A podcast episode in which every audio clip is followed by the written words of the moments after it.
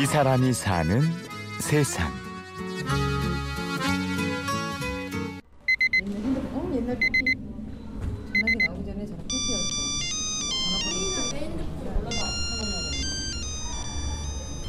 제가 처음 휴대전화 박물관을 문을 연 게 2008년 1월인데 근데 아직도 세계에는 휴대전화 박물관이 없습니다. 우리 대한민국의 폰 박물관 외에는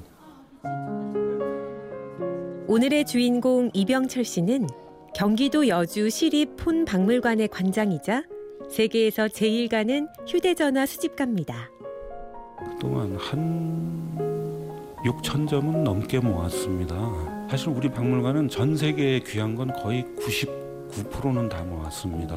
꿈에서조차 애타게 간절히 원해도 구할 수가 없는 게 네댓 개 정도 됩니다. 그걸 빼고는 전 세계 휴대폰의 역사를 우리가 쭉 체계를 세울 수 있다는 면에서는 거의 다 갖췄다고 해도 과언이 아닐 정도로 우리 박물관의 수집품은 대단히 뛰어납니다.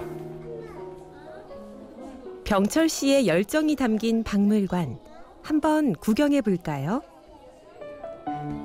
세계 최초의 전화기는 물전화기예요. 폰 박물관이 이 세계 최초 그레이엄 벨의 전화기를 전시하기 전까지 우리나라 사람이 아무도 최초의 전화기가 물전화기라는 거 아는 사람은 아무도 없었습니다.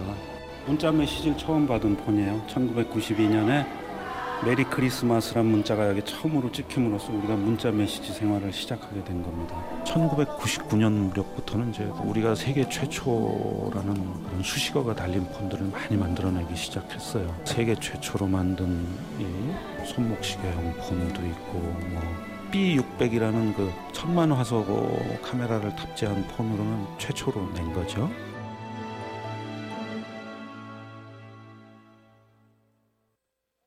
지금으로부터 20여 년 전.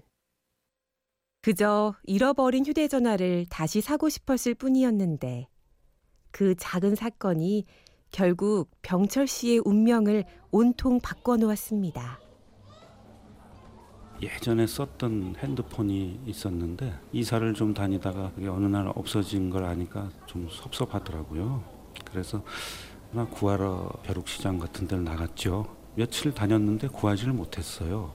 좀 우리보다 못한 나라에 쓰던 것들을 많이 이제 수출을 했나 봐요. 그래서 그 물건이 다 그렇게 해서 없어진다는 얘기를 들은 순간 아 이게 이 시대에 대단히 중요한 문화유산일 텐데 없어지는구나 이런 생각이 퍼뜩 스쳐 지나가는 거예요. 저는 이제 식구들하고 의논을 했죠. 아무래도 내가 휴대전화를 좀 모아야 될 것 같다. 뜻밖의 다들 아주 적극적으로 찬성을 해주더라고요. 열정을 갖고 시작했지만 무척이나 고된 일이었습니다. 박물관이라는 건 과거의 물건을 후세 사람들한테 보여주는 거잖아요. 아무렇게나 모아놓고 보여주는 게 아니라 과거를 사람들이 알 수 있게 역사의 체계를 세워야 됩니다. 좀 어려운 게 그 외국 제품들은 거의 제조 연대 같은 게 안 밝혀져 있어요.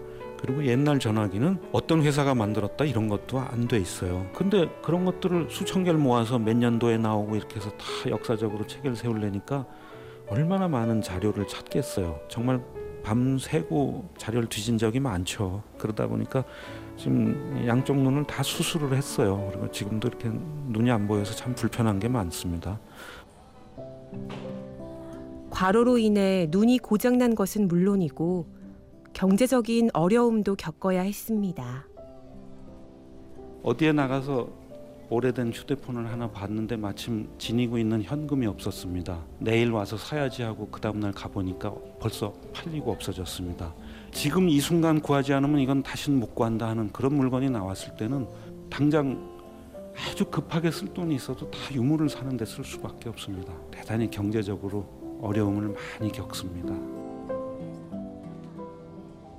병철 씨가 온갖 어려움 속에서도 휴대전화 수집을 멈추지 않았던 이유는 후세의 길이 남을 귀중한 문화유산을 모으고 있다는 자부심 때문이었습니다.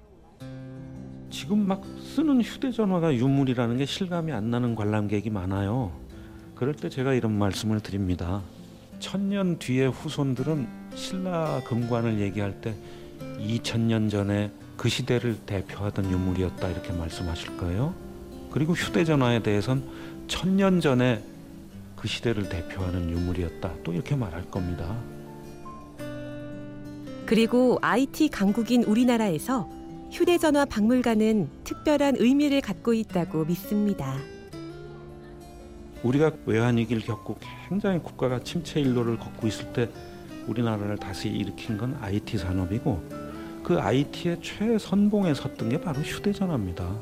세계의 휴대전화 시장에 뛰어들어서 결국 수출을 해내고 우리 걸 지금 세계에서 제일 많이 팔게 된 거죠. 조금만 늦게 수집을 시작했으면 많이 사라졌을 거예요. 박물관이 후세에 전해지게 돼서 참 보람 있는 일을 했다고 생각합니다. 오늘은 후세에 전해질 유물을 모으는 데 열정을 바친 이병철 씨를 만났습니다.